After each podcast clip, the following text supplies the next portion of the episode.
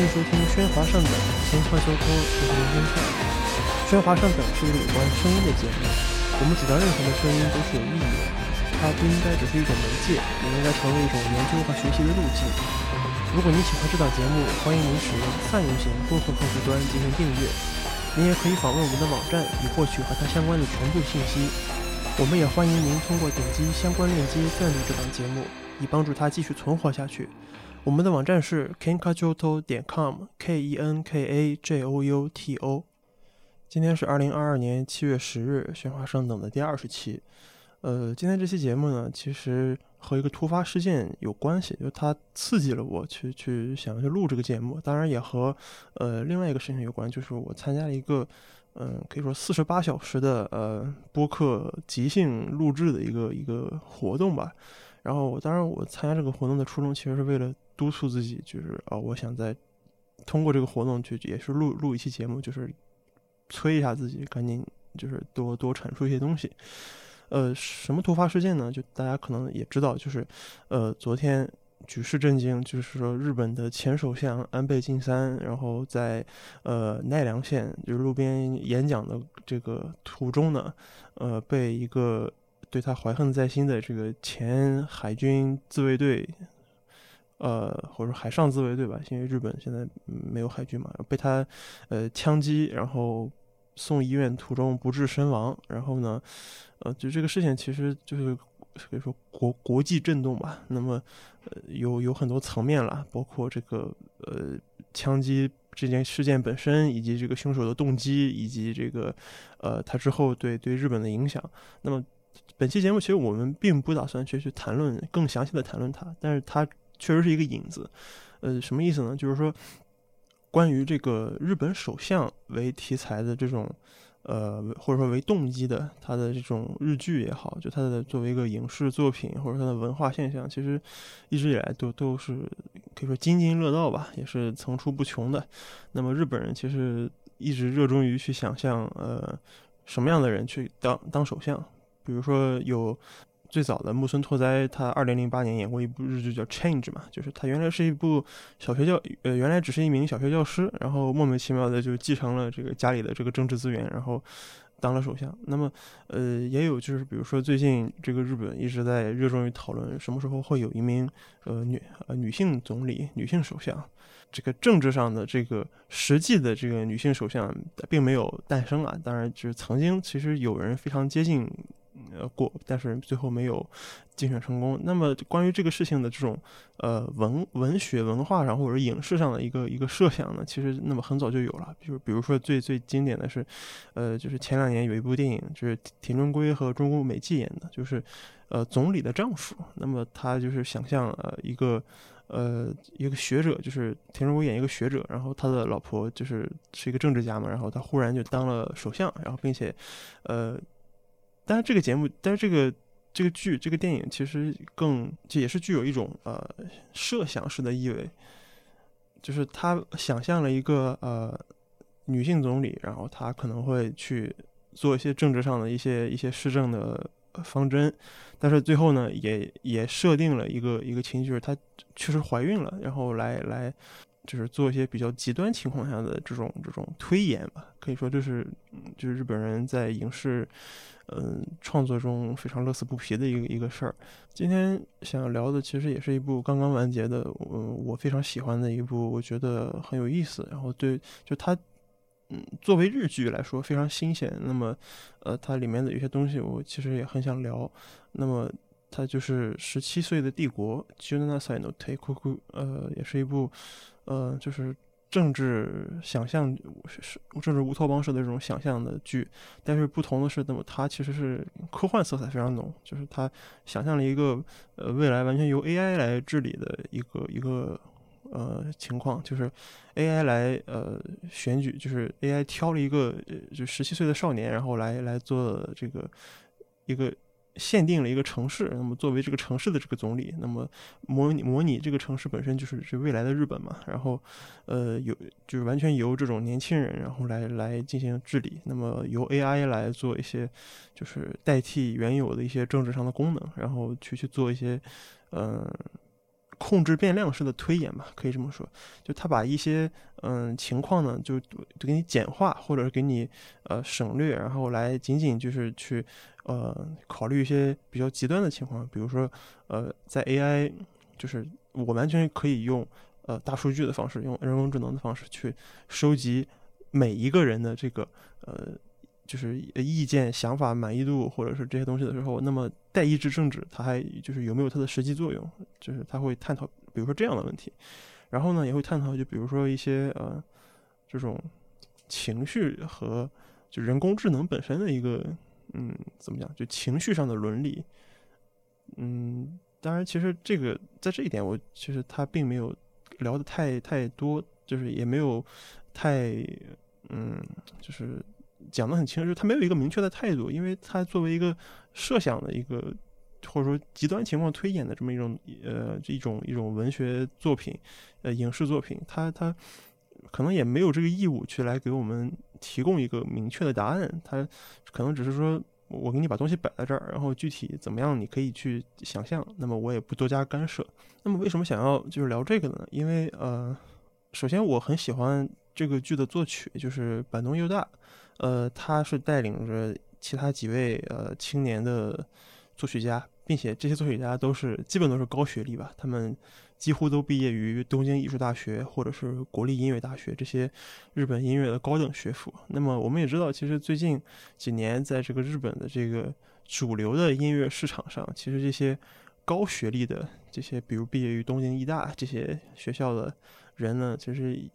开始也有活跃的，就是，呃，在这些各种领域的这个音乐市场上，有这些比较亮眼的表现的人都越来越多。比如大家可能比较熟悉的就是 King Gnu，那个之前我也在节目里聊过。那么他的这个呃主唱和主主音吉他就是长田大希和那个井口里，原来都是东京艺术大学的这个学生。当然，我因我因为就是也曾经。呃，在这个学校旁听过几个月网课的关系吧，然后对这个学校出身的人，然后和他们从事的一些活动和创作也也是比较关注。那么，呃，另外一个就是我不想单独的，就是谈论这个人的音乐，然后我也不想去单单纯的谈论某一类型的这个日剧，或者说。呃，这种政治剧也好，或者说日本的政治，就所有的这这些元素，每一个元素，我并我都不想单独的去去聊它，因为我觉得，就一个是有点没太有意思，一个是我不想把一个事儿聊得特别的干，然后呢，就是可能我更在意的是一种，就是情绪上的或者说氛围上的一些一些东西，但是这这些氛围是这种呃。剧和音乐啊，或者说这种形态共同共同组成的，所以我甚至也没有自信我能不能把这个事儿聊好。所以呃，大家如果有不嫌弃的，可以就呃，如果大家觉得我啰嗦，现在可以关了。然后如果大家呃就是不不嫌弃的话，请请陪伴我到最后。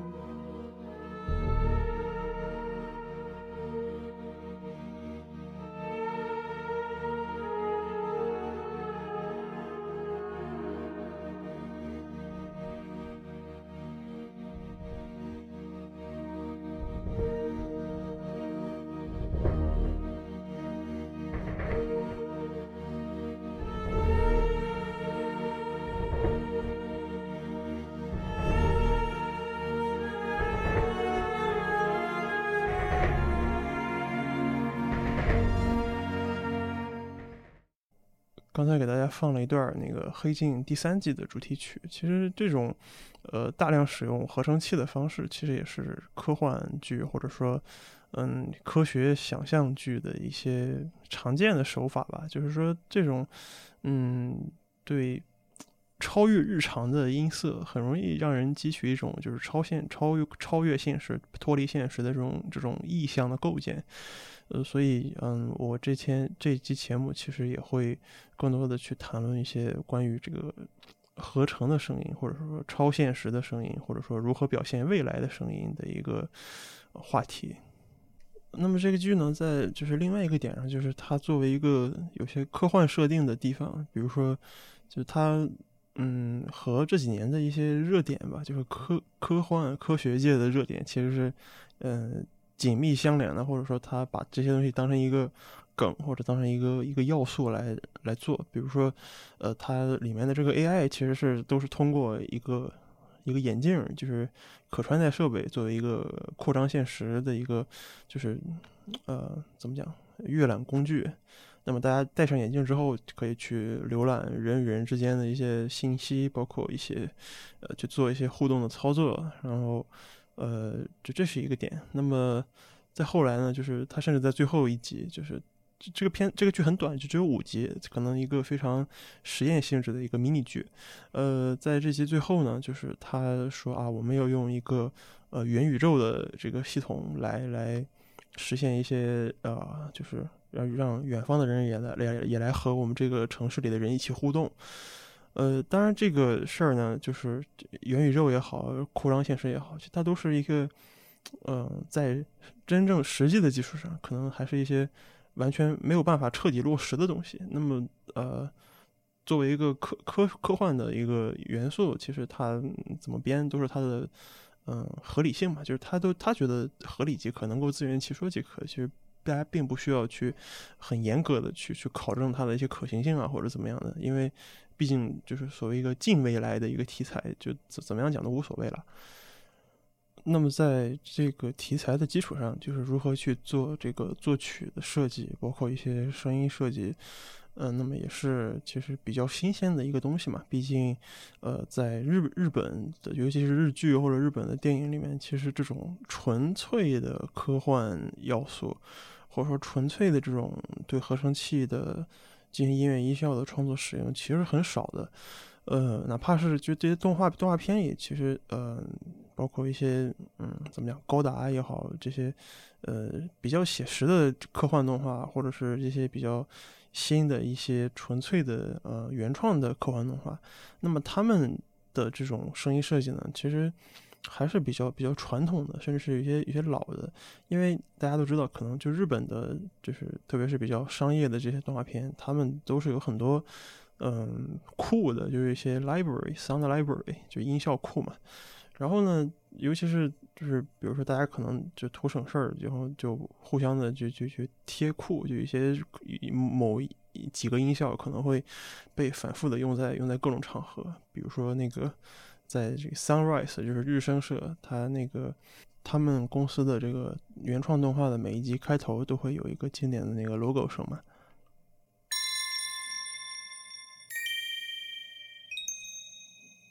就这种声音的制作方式，就大概有两种，一种要么就是基于一种我们叫 FM 合成，或者说调频合成。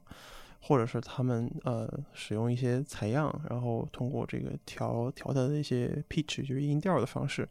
来去做一些嗯怎么讲，就是比较更加深度的这种复杂的调制。我这个这个我们叫做采样采样合成，这个三都是一种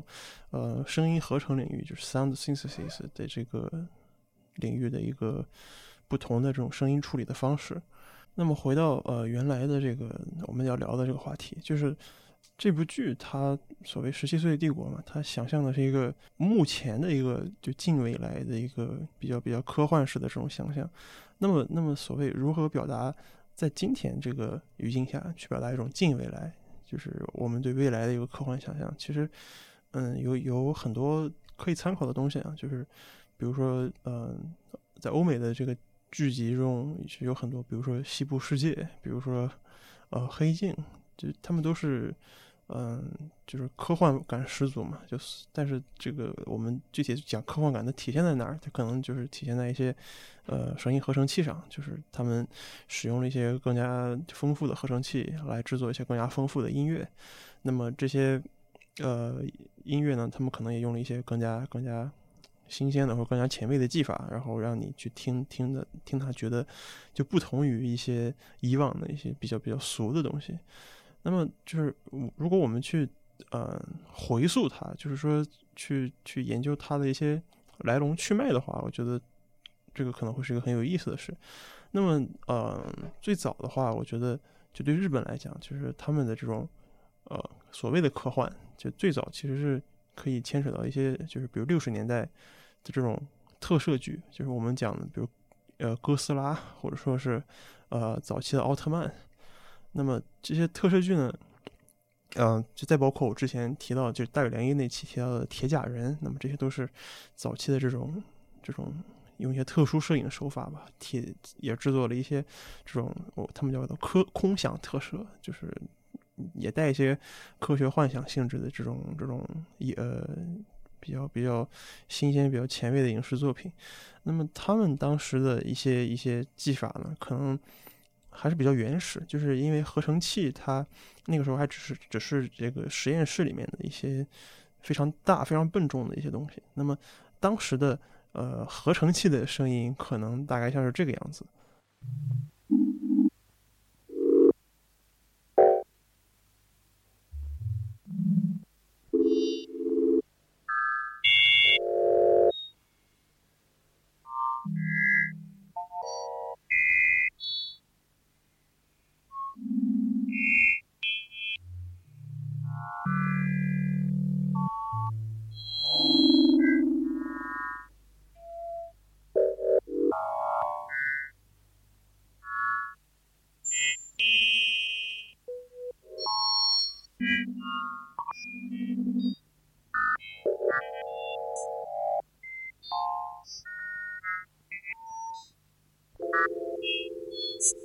you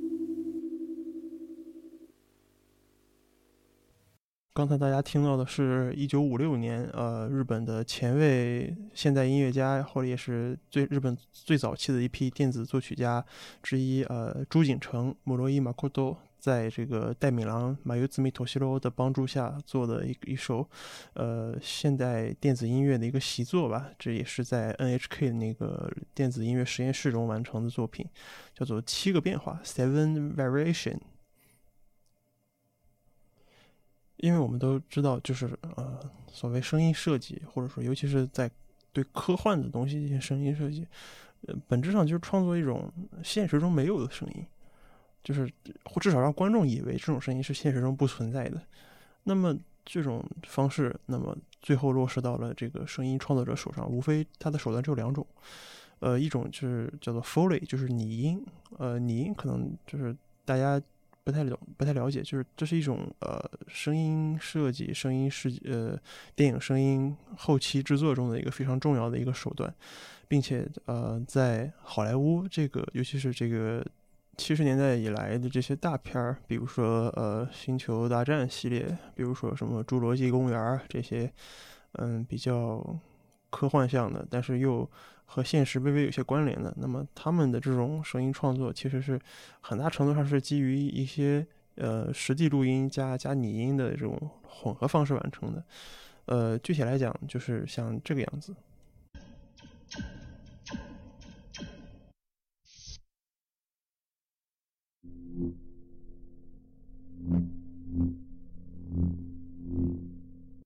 刚才大家听到的这个，就是就是非常典型的好莱坞式的拟音手法。那么它被广泛用应用在包括《星球大战》这些电影上。就具体刚才，比如大家听到第一个声音，那个咻咻那个声音，其实并不是一个合成出来的声音，而是一个就是很长的一个弹簧，它在这个抖动过程中发出的一个一个一个非常就有点多普勒效应嘛，就是这个快速压缩、快速舒张的过程中，这个它的声音震动导致的这个 pitch 的这个音调的变化。呃，中间的这个声音呢是那个纸张摩擦的声音，那么。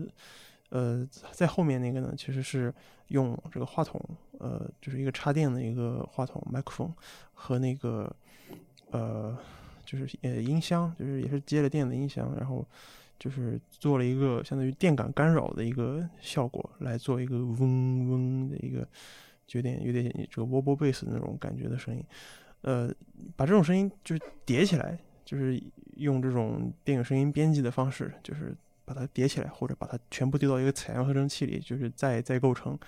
就是今天我们大家听到的这些，比如说 lightsaber 就光剑啊，这些这些比较耳熟能详的，尤其是或者真的是形成 DNA 的，就是象征的这个象征这个 IP 本身的这个这个声音。那么这种声音，其实在当时无疑是一种近未来的想象嘛，就是大家觉得好像未来的武器的就是这个样子的，因为这种声音它听起来它不是一个现实中大家所能。就是注意到的声音，或者也不是一个现实中大家所能就是随便就能做出来的声音，所以包括他，我刚才提到最早的就是日本的电子音乐也是，就是这种嗯新鲜的技术形成的这种呃未知的声音吧，这也是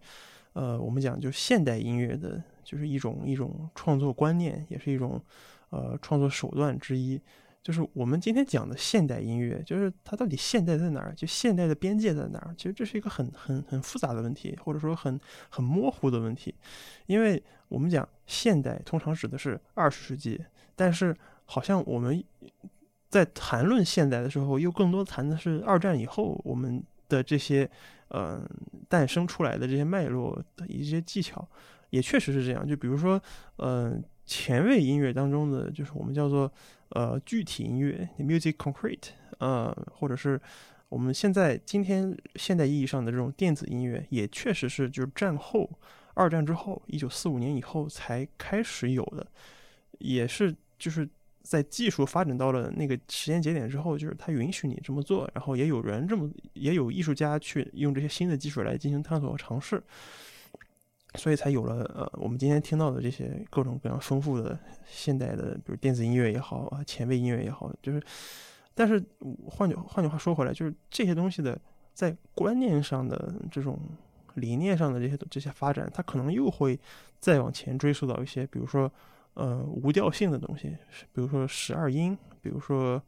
呃施特拉文斯基，或者是一些呃勋伯格，再或者是呃。噪音艺术宣言，那个未来主义，路易吉罗斯罗，呃，这都是构成这个现代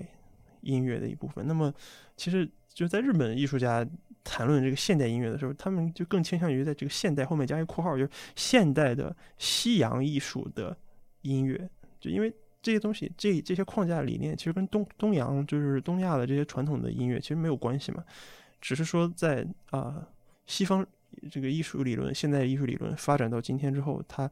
呃，东洋的东西可以作为一种素材补充进去。那么，当然这也是一种呃，今天艺术发展的艺术理论的一种一种瓶颈吧。当然，这也不是我们今天想要 argue 的一个重点。我们今天想要谈论的就是这种，呃，现象层面的东西，就是说这种东西它怎么会影响，就是让我们认知成为就是。哦，我我我接受它作为一个呃近未来的，就是或者说我相我相信它是一个科幻式的一个一个声音的一个设计，一个音乐的一个设计。呃，接下来我们再听一段音乐，那么这一段素材也是相当于我为了做这个节目，我我参加那个 Podcast Jam，然后他呃要求就是引引用也要求 quote 的，那么我觉得也刚刚好，就是他的这个声音符合我今天想要做的这个呃这些节目的这个主题，我正好也拿来用了。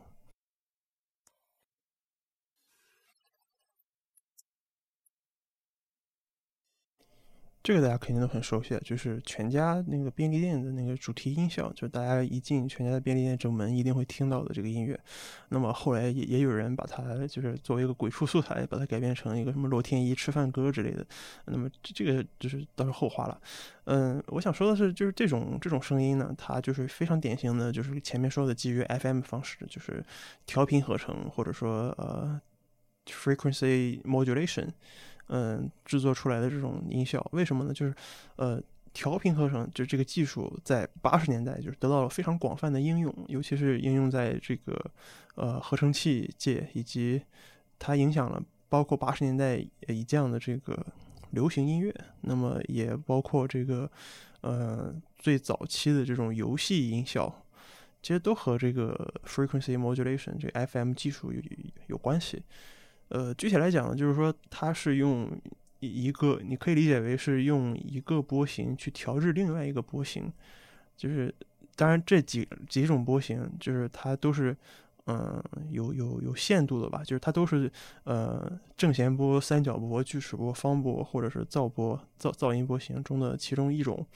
然后呢，他们用这种。比较复杂的方式就是，你可以去用一个波来调制另外一个波，然后你可以去调制这个，呃，一个波形的包络，就是 envelope，就是它的 ADSR，或者说它的起承转合，然后来控制这个声音波形，让它变得更加的丰富。呃，简单示意一下的话，就是刚才。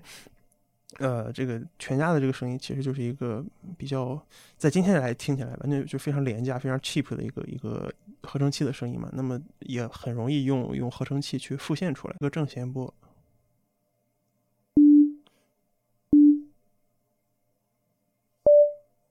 提高一下音调。呃，一个长音，嗯，把它换成一个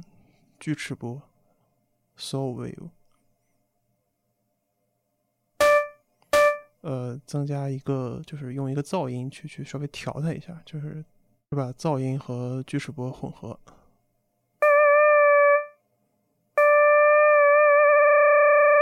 呃，低频振荡器 LFO，就是可以调这个震荡的这个速率，然后让它更。就换成，还是锯齿波。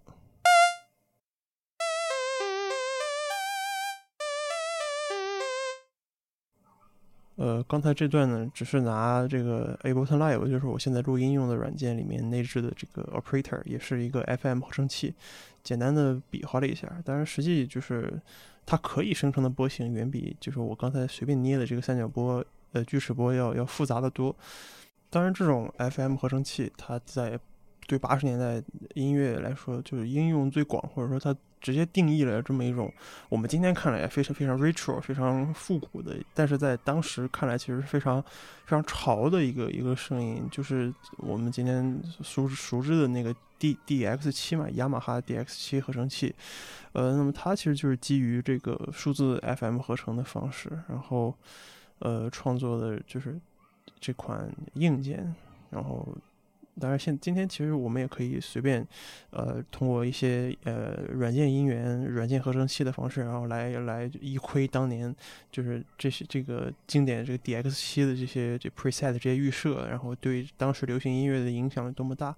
就简单来说，就他们的这个呃。曲子的这个感觉就像这样，就是我我贴一个链接在 show note，大家可以看一看，就是 B 站一个叫做 A A N I S，就 A N I N A A S 的一个 UP 主，他专门做这个呃整个日本的这个可以说极简音乐或者说日本流行音乐史，那么他这个对这些技做了好多呃比较比较硬核的对这个技术的细节的一些挖一些挖掘和一些分享。大家可以听听这首 Whitney Houston 的《Saving All My Love for You》。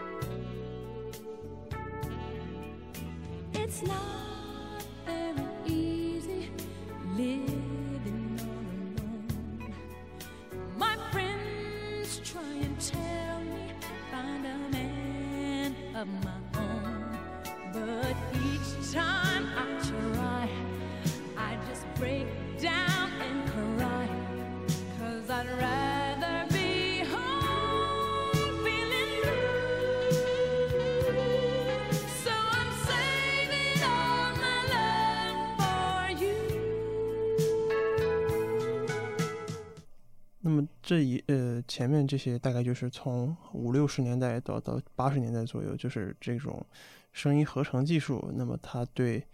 嗯比如说流行文化的介入，那么让大家至少就是习惯了这种所谓合成的声音，就是把它当做成一个呃从原来一个就是超现实的东西，或者从一个完全前卫的、完全实验的东西，变成一个和我们生活息息相关，甚至是非常俗套的一个东西。但是今天我们在讲一些所谓科幻感或者说未来感的这种音乐音效设计的时候，就是呃，仅仅使用八十年代的这种所所谓比较复古的，或者比较简单的这种，在今天看来比较简单的这种呃声音合成方式，肯肯定是显然是无法满足我们今天这种声音创作的这种需求了嘛。所以说，呃，我们比起这种 FM 合成之外呢，就是今天大家可能用的更多的是一种更更新的方式，比如说波表合成或者粒子合成。呃，就这个原理呢，我觉得我不想在这个节目里过多解释，然后比较专业，他可能这个学录音或者说学这个音乐音效设计的人，肯定都能够听懂我在说什么。就是波表合成呢，它你可以理解为是比起这个 FM 的这种呃简单的，就是它基于这种正弦波、三角波这些简单的波形之外呢，它用了一些呃把一些更复杂的波形，把它当做一个波表嘛，就是 wave table，你可以把它理解成一个基础，把它们这些复杂的波形作为一个基础波，然后让这些复杂的波形之间，呃，产生一些更加丰富的这个这个声音效果。呃，具体到比如今天很流行的作品，很流行的作品或者很流行的这个软硬件呢，就是大家可能更熟悉的是 Native Instrument，就是他们旗下的那个 Massive，还有那个 Massive X，这是今天非常常见的这个波表合成器的这个软件。那么它的声音其实，如果你仅仅使用他们的这个预制，就 preset 来来作曲、来作曲、来进行这个音乐音效创作的话，其实也是足够丰富的。那么，呃，更不用说，其实在这个十七十七岁帝国的这个作曲家的访谈里，他们其实也是大量的使用了这个 Massive 或者 Massive X，然后来辅助他们进行这个这种所谓未来感的科幻式的创作。本来我想就是随便找几个 Massive 的这个 preset 的声音来来给大家听一下，就是它的这个效果。然后我忽然想起来，我其实有一个曲子是可以给大家听的，就是我前段时间自己做的一个，就是有一个画面是可以想象大家想象成一个呃近未来，或者也不是近未来，反正就是呃二次元未来都市战斗的这么一个。呃，非常就是科技感、科幻感，就是有点科幻加魔幻的那种感觉吧。然后，呃，这个画面也非常快，其实是个 PV 了。然后我当时是想学习一下这所谓二次元电音的做法，然后就就是尝试了一下，就制作了一一段 BGM，当然也是第一次做。然后基本上其实大部分的音色，我后来发现也都是用了 Massive X 的音源，然后成品大家可以就感受一下这种音色对这种未来都市题材的画面的影响。大家可以想象，把它想象成一个那种科科幻版、魔幻版的《女神异闻录五》的那个开开场动画。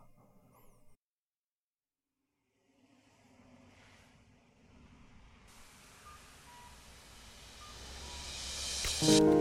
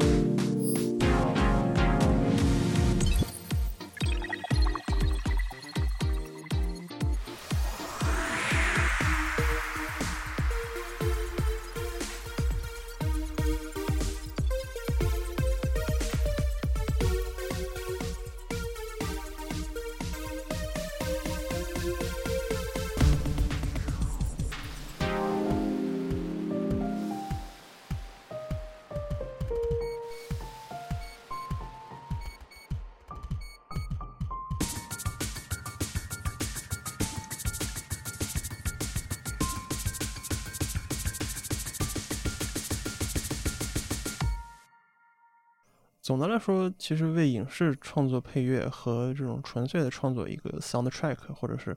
就是纯粹的 EDM，就电子舞曲，其实还是不一样的。呃，大家可以看这个 Sound Recording 这个日本的这个网站，他们对呃板能佑大这个创作团队的采访，就是呃其实都是年轻作曲家嘛，包括这个 Tom G G G 这一个，还有前久保良，呃 My Kubo 六，还有王守江平啊，密莫里修黑，这四个人其实呃个性不一，然后他们。嗯，总的来说还是按照一个根据他们的采访，就是还是按照一个电影配乐的方式，就是对着画面来来创作。因为他们当时拿到画面的时候，其实还是没有加后后期特效的，还是一个你可以说是一个粗剪版，但是其实是足够他们去创作配乐的。所以他们在这个这个 film score 就是这个影视配乐的这个过程中，因为他们呃不同于这个。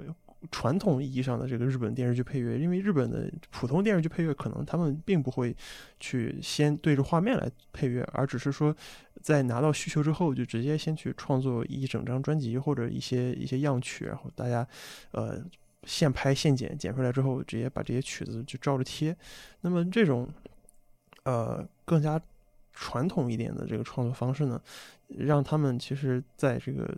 OST 就是这个原声的创作里，其实这种其实也有这些极简音乐的元素，比如说一些模式、一些 pattern，他们不断的重复。但是这也是流行音乐常见的嘛。但是毕竟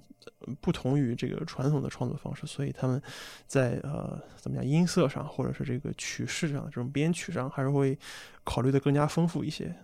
那么具体大家可以听一下这个。由 Tom G G G 这位作曲家创作的这个《A Sign of Snow》这首曲子，呃，Snow 呢，就是在这部剧里面，他是一个呃做男主角，就是呃神尾风珠这个男主角自己创作的一个 AI。那么这个管理这个城市的 AI 叫梭伦嘛，就是那个政治家的名字梭伦。然后他其实我觉得。就是在这这一个取材上，它有点致敬 EVA 的意思。首先就是 EVA 里面，它里面不是也有就三台人工电脑来做决策嘛？当然，三这个数字也包括它，呃，这个 AI 在这个电视剧中这个塔的一个形状，就三座塔，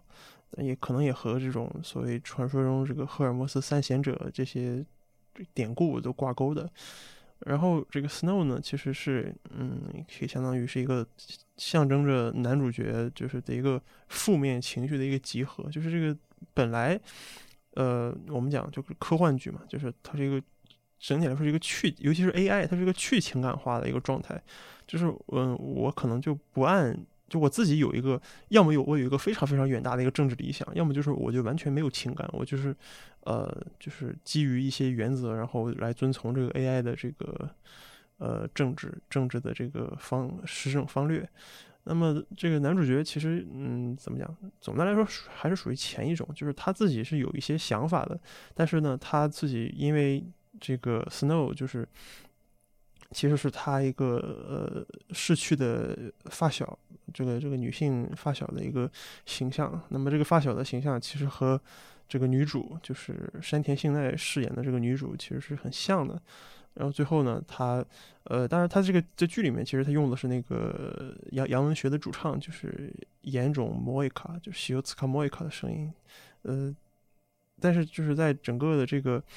嗯，最后一集里面，他其实是有一个象征着一个负面的情绪，就是男主角的一个负面的情绪，就是作为一个十七岁的少年，就是因为围绕的这个这部剧的质疑，就是说一个小孩儿，十七岁的小孩儿到底能不能治理好一个城市？那么这以这个城市自治为标志，那么进而扩展说，我能不能治理好一个国家？那么这个在这个过程中，其实这个 Snow 其实就象征着他的一个负面的情绪。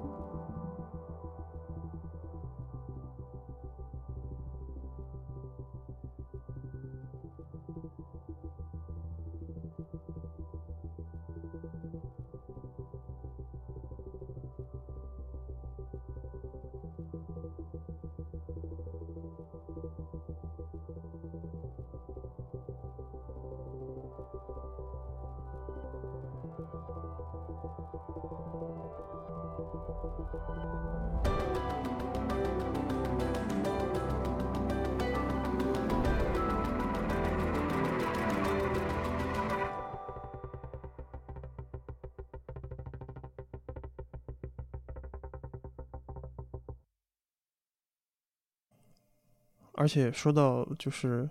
极简音乐，就大家可能会想到，呃，史蒂夫莱奇 （Steve Reich） 还有那个池田亮池田亮司，但是池田亮司其实他可能也不算极简那个领域了，就他的声音从可能从形态上来说属于极简，就是它确实是只有那个就是波形嘛，数字波形，就什么正弦波、就滴答这些非常刺耳或者是非常点状的这些声音。那么呃，但是它又 怎么讲，就是有有它故障的一面，就是它这个它的这些这套这种风格就是统称为这个 gl- glitch 嘛，就是故障艺术。但是它整体又有又继承了整个八十年代以以以来的这种呃日本的这种怎么讲地下前卫电子音乐的一个传统。但在这点，其实它和大有良音其实蛮像的，只不过它和大有良音走的是另外一种不同的路子。大有联音它也有一些，比如说正正弦波音乐那种，它和 Sashko M 的这种合奏，但是并没有就是更加冷血，就是可能比起来池田亮司会更加冷血，就是它更加的 pattern 化，更加的模式化，更加的就是完全的就是自自己作为一个作曲家的性格完全隐藏，就是我不透露任何我自己的这种主观情感，我就是冷冷酷的表达我就是这种数纯粹的数字的本质，这种嗯、有有有故障音色，就是 glitch 的这种点状的，或者是基于一些呃采样的，或者是呃在这这种在这个层面，它其实是和就是一九八五年以来就是刀根康上那个 Tony Yasuno，就是日本激浪派的先锋，他们这个脉络是一脉相承的。那么以上这些其实都是呃这几位为十七岁帝国创作 BGM 的这些作曲家们他们的音乐养分。就这些年轻人，他们虽然他们的 title 可能是一些现代音乐家，或者是这种做着商业活儿的现代音乐家，但是他们其实，嗯，这种商业的要素和这个前卫音乐的现代的这个要素其实并不矛盾，相反，他们可能一直在考虑的是怎么样把这些，把这把这些技法性的东西，就是极简啊，包括那种电子电子的一些，呃，前卫电子的东西，就是融融入进今天我们大众所所所所听到的这些音乐的这个，呃。Soundtrack 中，这也是他们其实一直在强调，就是我们想要做的是一种新的，就是 nuance，就是日本音乐家、艺术家，其实他们特别愿意讲，就是一个词儿，nuance。nuance 是什么意思？就是呃细微的感受、细微的变化。那他们他们在他们眼中，其实啊、甚至可能呃史蒂夫莱奇这种极简音乐可能都有点老套了。那么就是不同于这些宗师级的人物，那么创作出一些。自己喜欢的，或者说像是自己的，或者说是那种日本式的这种 soundtrack 呢，其实也是他们在追求这种 nuance 的过程中的一些一些一些发展。因为从客观上来讲，其实他们只是一群干活的人，说难听点，呃，这倒也不是说同行相亲了，因为就是。在创作站同样站在创作者的角度，就是他们从事的只是一份工作，那么和我们可能全世界从事这份工行业的人其实都是差不多的，只不过一旦这个东西它成为了一个商品，成为了一个作品，那么它就有了呃被审视的这个可能性，或者说它作为一个呃文化层面的意义，它就被建立起来了。那么这个时候呢，其实你你在嗯、呃、分析它的所谓文化意义，或者说这种。嗯，音乐的这个文学啊，或者是这些呃意识形态层面的东西的时候，你你很难，呃，我我作为一个创作者来讲，我是很难不去考虑这个创作结构或者创作方法本身的。而且我觉得，真正去分析它的时候，也应该从创作的角度，从从技术啊，或者从一些理念的角度去去去理解这个事儿。举个例子说，就是在这部呃。作品中，在这部配乐中，其实钢琴是一个很主要的角色，就是一个很大混响的钢琴，呃，作为一个就是这部剧的一个主主题，一个 main theme，它的一个主要动机。但是其实与之相反，就是反而它的弦乐的部分很少，就是我们时常开玩笑说是甲方最喜欢的弦乐。但是他们这些作曲家，我不知道他们是有意识的也好，无意识的也好，就是他们其实弦乐的部分很很很克制，至少他不会那种像传统的那种大的流行剧那种啊、一一一个弦乐齐奏起，然后烘托一个情绪，不不会那个样子。相反，他们其实就就是板东佑大他们这几个人其实是有呃有一些有一个组合的，叫做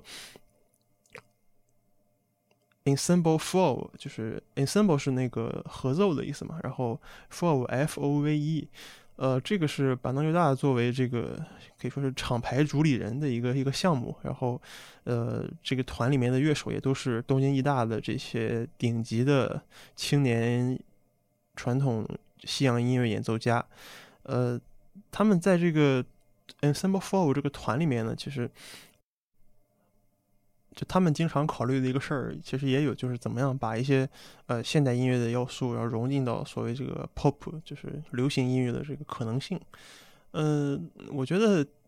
其实其实这个 OST 的这个制作的过程中，其实有一部分其实就是这个团这个 Ensemble Four 他们呃录制的吧。呃，其实也是用一些比较特殊的奏法，比如说他们会去刻意的去追求这个比比这个最低的这个 contra bass，就是 double bass 还低的这个音，然后或者是去用一些呃这种比较特殊的录音方法，比如说这个双耳录音，或者是这种呃我在录音的时候，我我后期去调一下它的 pan，就是让这个双耳录双耳录音或者是立体声录音更加呃这个声场更加变化的灵活一些，呃用用这些方式去去制作一些嗯比较比较让人听起来耳目一新的效果，就是比如说像像这首。就是呃，他的这个女女主角这个 Sachi，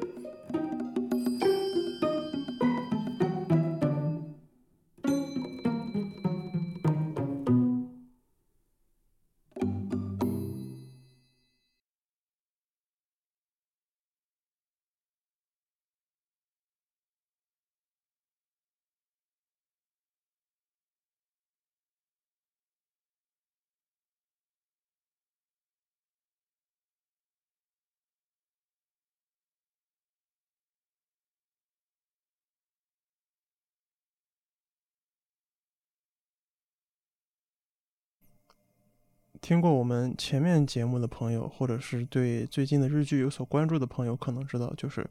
板凳优大的前一部，就是他的比较有名的作品，就是大豆田永久子和他的三个前夫，就是板垣裕二编剧的那部作品，然后松隆子，然后松田龙平，然后冈田将生他们主演的这么一部。可以说喜剧吧，然后日常的日常向的一个喜剧，然后呢，就是板凳优大他在那部剧里面的表现出来的作曲，其实就是非常扎实的这种，呃，学院派的古典音乐的功底，同时又有一些，呃，比较现代的一些比较洋气的一种，一有一些曲子的写法，那么也包括一些，嗯，爵士乐的要素吧。然后，呃，当然这个可能对一个作曲家来说，当然这些都是基本功或者是传统艺能。呃，我想说的是。就是弦乐这个这个东西，就是弦乐这个乐器或者弦乐这个 part，那么它的作为一个 melody 或者作为一个呃主奏的一个动机，或者作为一个就 anyway，就是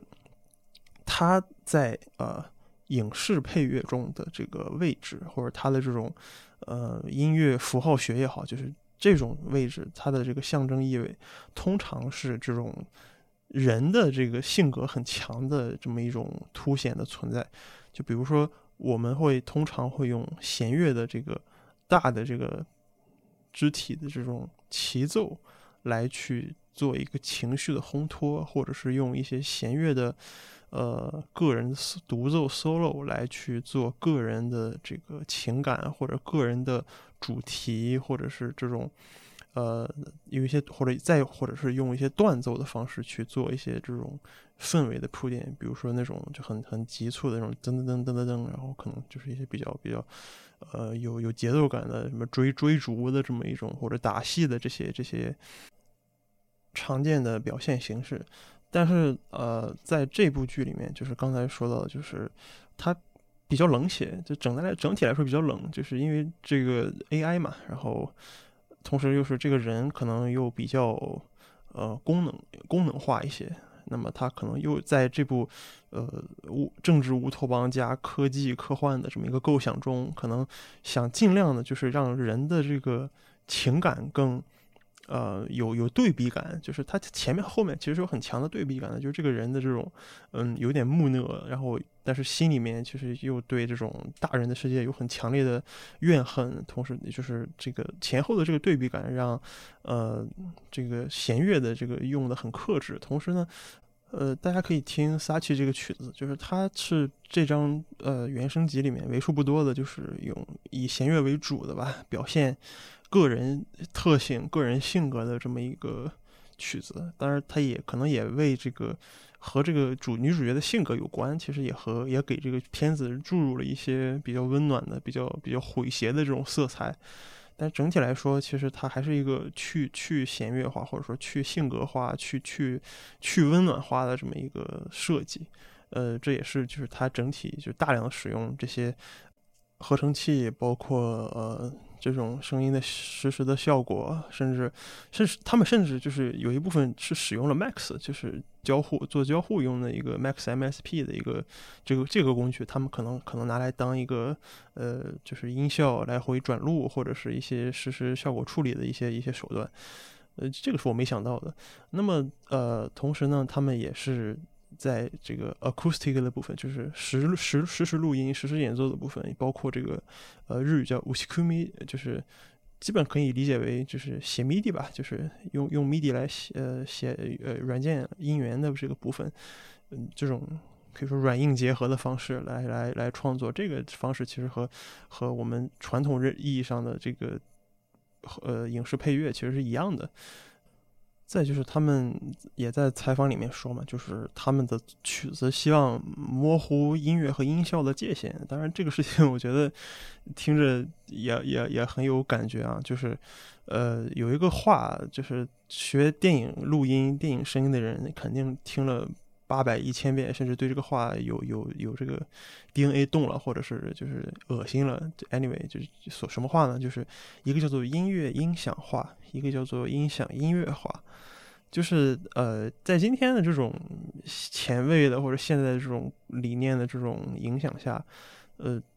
创作者们以及作曲家、声音设计师们，其实在试图模糊呃音乐和录音的界限，就是说呃音乐和音效的界限，就是说。所有的声音都是可以拿来作为音乐的采样，当然这个其实是今天已经完全深入人心的一套理念，只是说怎么样去使用这些这些采样，怎么样去去嗯怎么就就调配它吧。那么这是在对今天的这种呃创作者，就是导演和和作曲家之间的这个配合的一个挑战。那么呃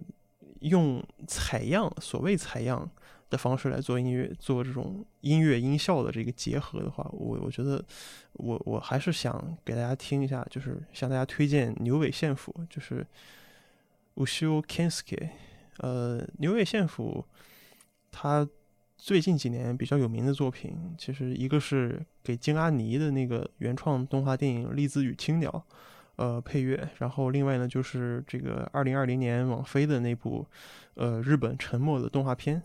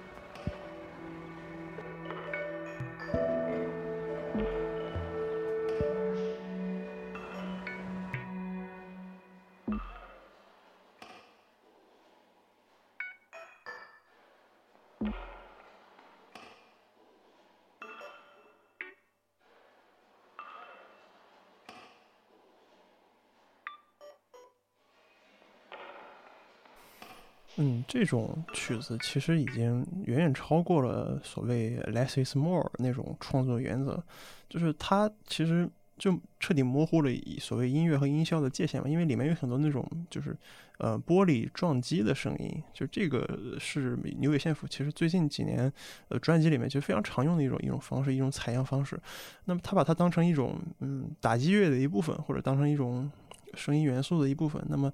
可能大家能。识别出来的 melody 旋律的部分只有钢琴或者一个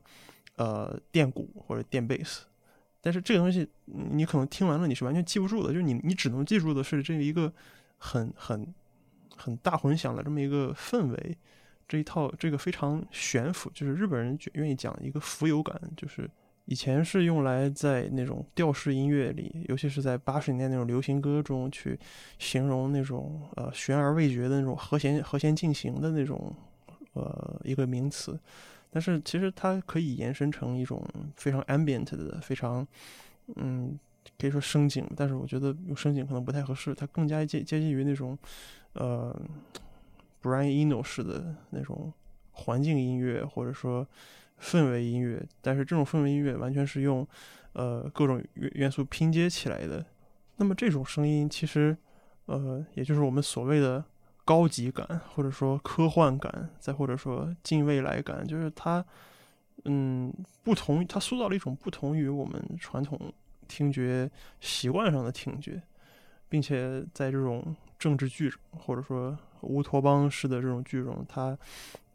为我们抽离现实提供了一种听觉上的辅助。因为如果你很多信息量，如就是所谓你关掉声音，你是捕捉不到的嘛，你可能只会把它当成一个呃普通的科幻片看。但是你如果你打开声音的话，它的这种嗯，就是科幻式的，或者使用这种大量合成器堆叠而成的这种复杂的声音景观，就会就会像你构建成，就是帮助你去帮助观众去构构建成一个这种新的视视听的一个世界。那么这种其实呃，包括他讲的前面讲的什么音响音乐化啊，包括其实像这几年流行的什么 Doom 就是沙丘，那么它的这个原声音乐也包括那个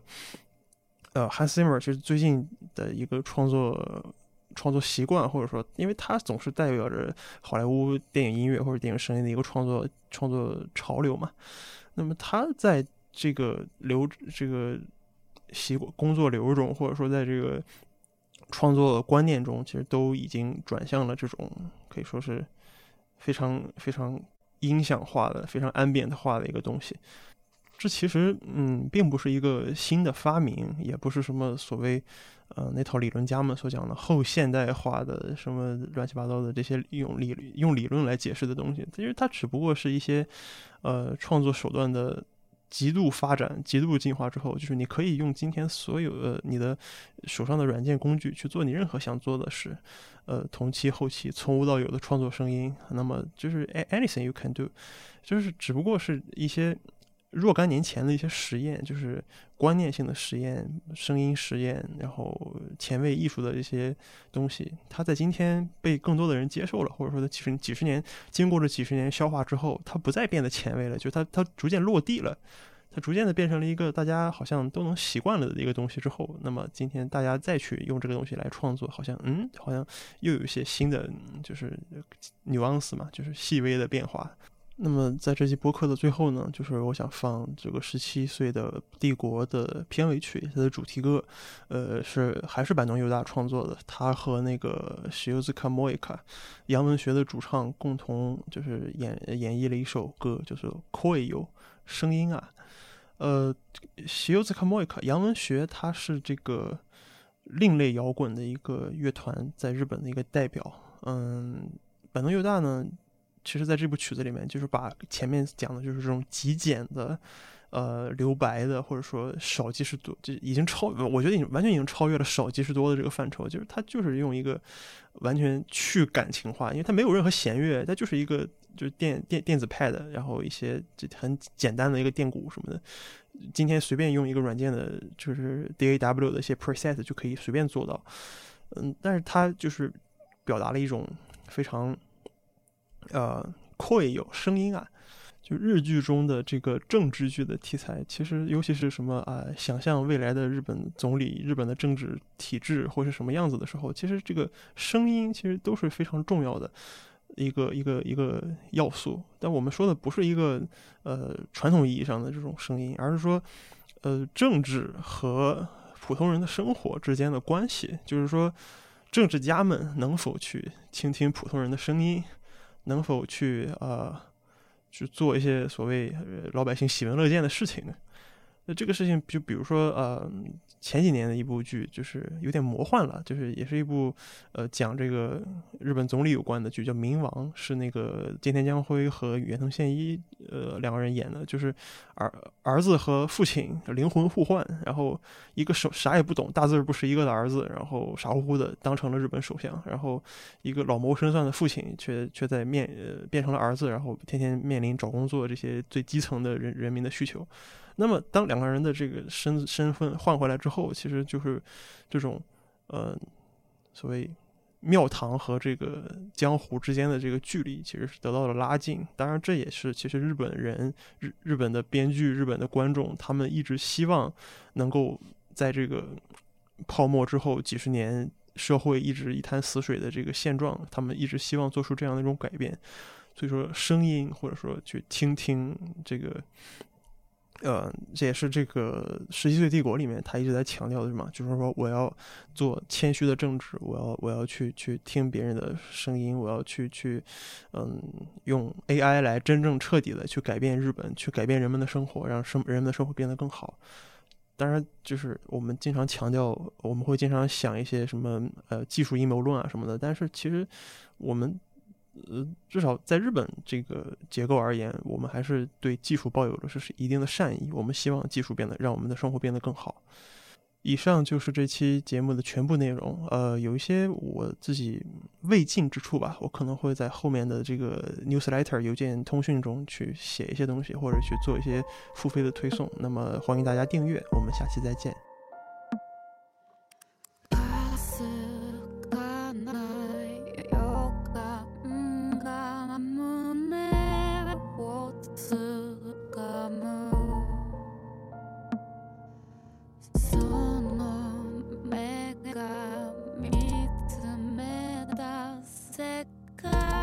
界を追いかけて臆病な両手伸ばした。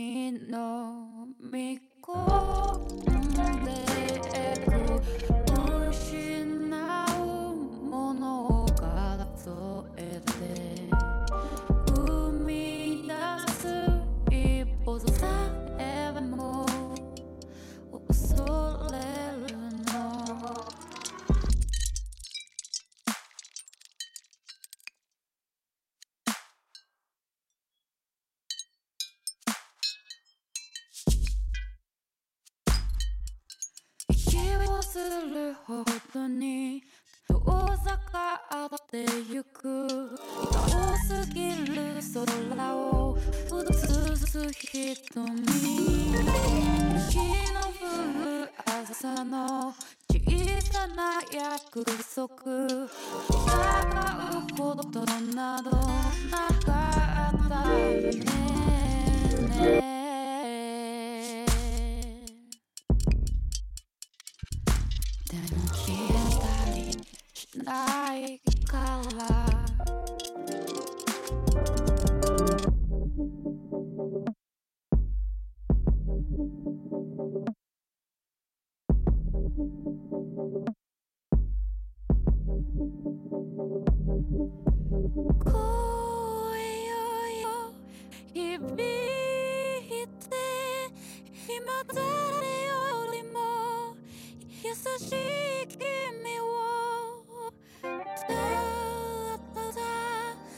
一つの